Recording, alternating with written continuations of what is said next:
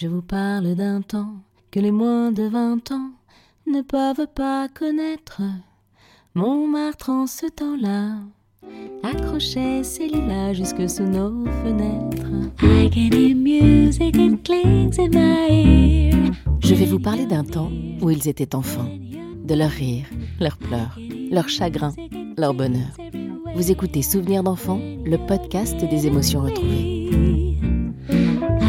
Cette semaine, je suis heureuse de vous présenter Rosa, une femme à la fois douce et discrète, mais aussi dynamique et toujours partante pour une bonne partie de rigolade.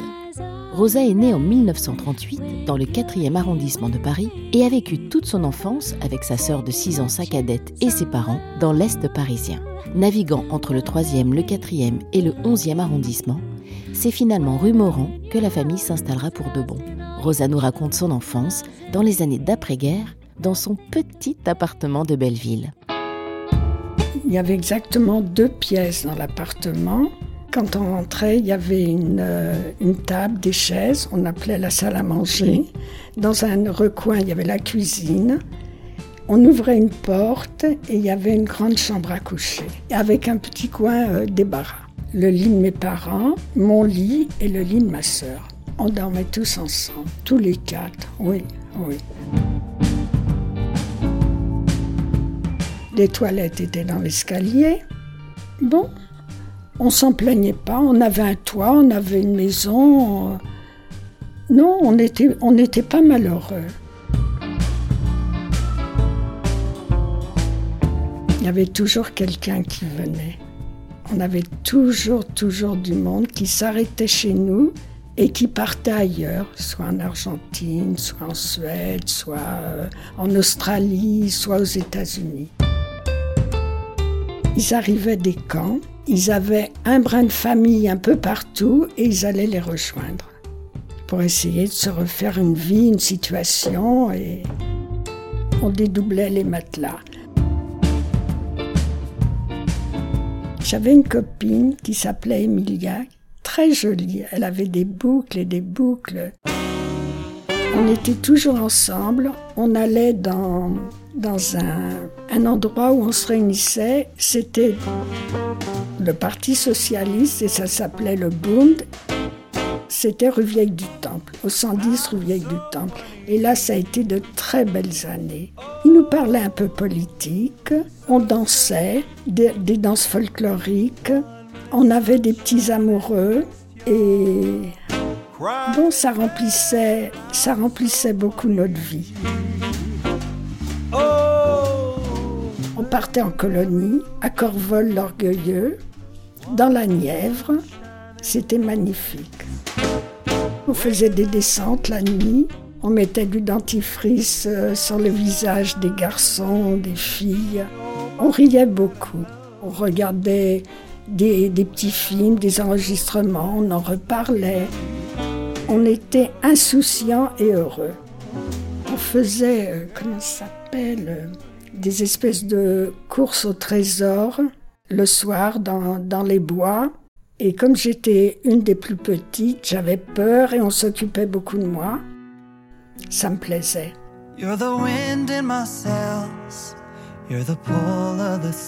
À la maison, mes parents, je sais qu'ils m'aimaient, je manquais de rien, mais je manquais de tendresse et d'affection.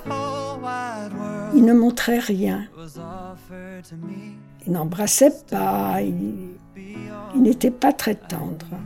je sais qu'ils avaient leurs problèmes.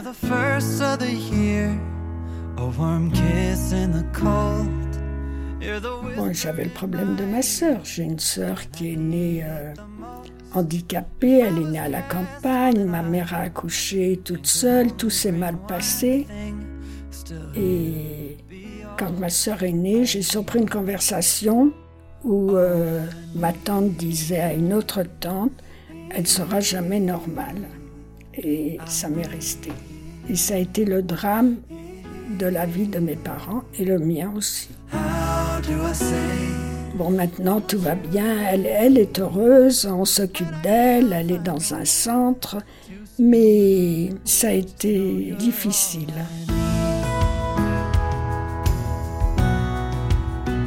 Mon père était tailleur et ma mère finisseuse. Donc mon père euh, travaillait à la machine et elle, elle terminait euh, tout ce qui devait se faire à la main. J'avais des cours de couture, je détestais. Le professeur de couture disait toujours, il m'a dit donc, pour avoir un père tailleur et faire ce que vous faites, euh, j'étais une élève normale, pas brillante, normale. J'aimais des cours de morale qui étaient toujours très intéressants et je me retrouvais dans ces cours. J'aimais quand euh, la maîtresse parlait des enfants étrangers et qu'elle les défendait et elle essayait de les comprendre et de les faire comprendre aux élèves. Et moi, quand il y avait ces cours, j'étais heureuse.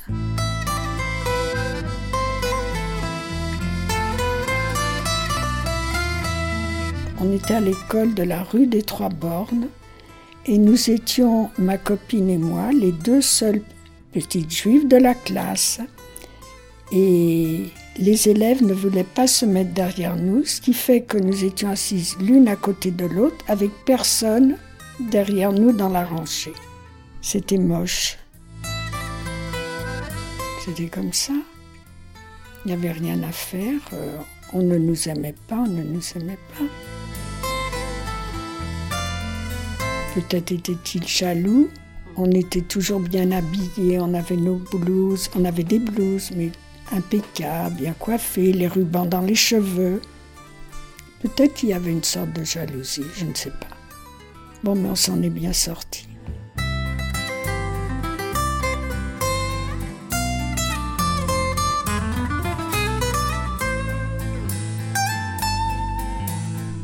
On lisait beaucoup, on aimait lire.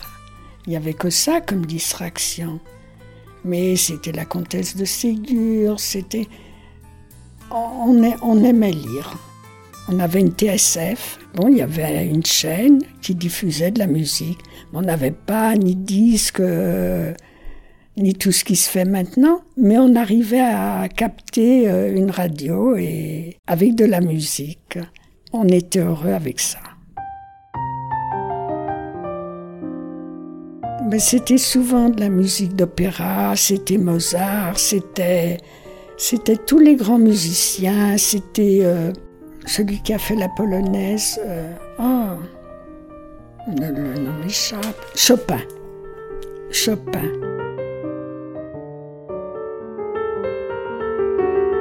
Mon père aimait l'opéra et il m'emmenait à l'opéra, mais tout en haut, tout en haut, on était debout on voyait pas très bien, on entendait et on adorait.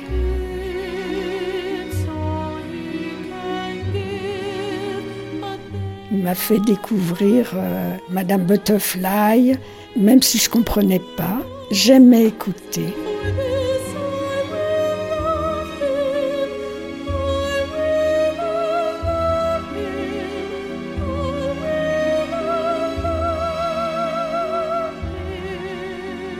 J'avais pas de cadeau, mais je rêvais d'un Monopoly. Un jour, mon père est allé en Italie il m'a ramené un Monopoly. J'étais heureuse, mais quand j'ai ouvert le Monopoly, il était en italien. j'ai réussi à jouer avec, mais c'était pas le kiff. le pauvre mon père, il avait voulu me faire plaisir.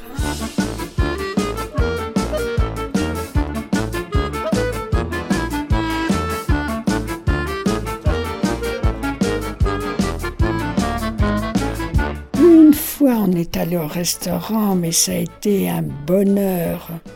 C'était un restaurant juif, rue Louis Bonnet. Et il faisait de la cuisine juive et c'était avec mes parents. Pour moi, c'était magnifique. J'étais dans un monde euh, qui me plaisait. J'avais pas l'habitude. Il y avait des gens autour de moi. Je parlais le yiddish. C'était bien. Mais sinon, on n'allait jamais, jamais au restaurant. Il y a autre chose que j'ai pas connue non plus, c'est l'avion.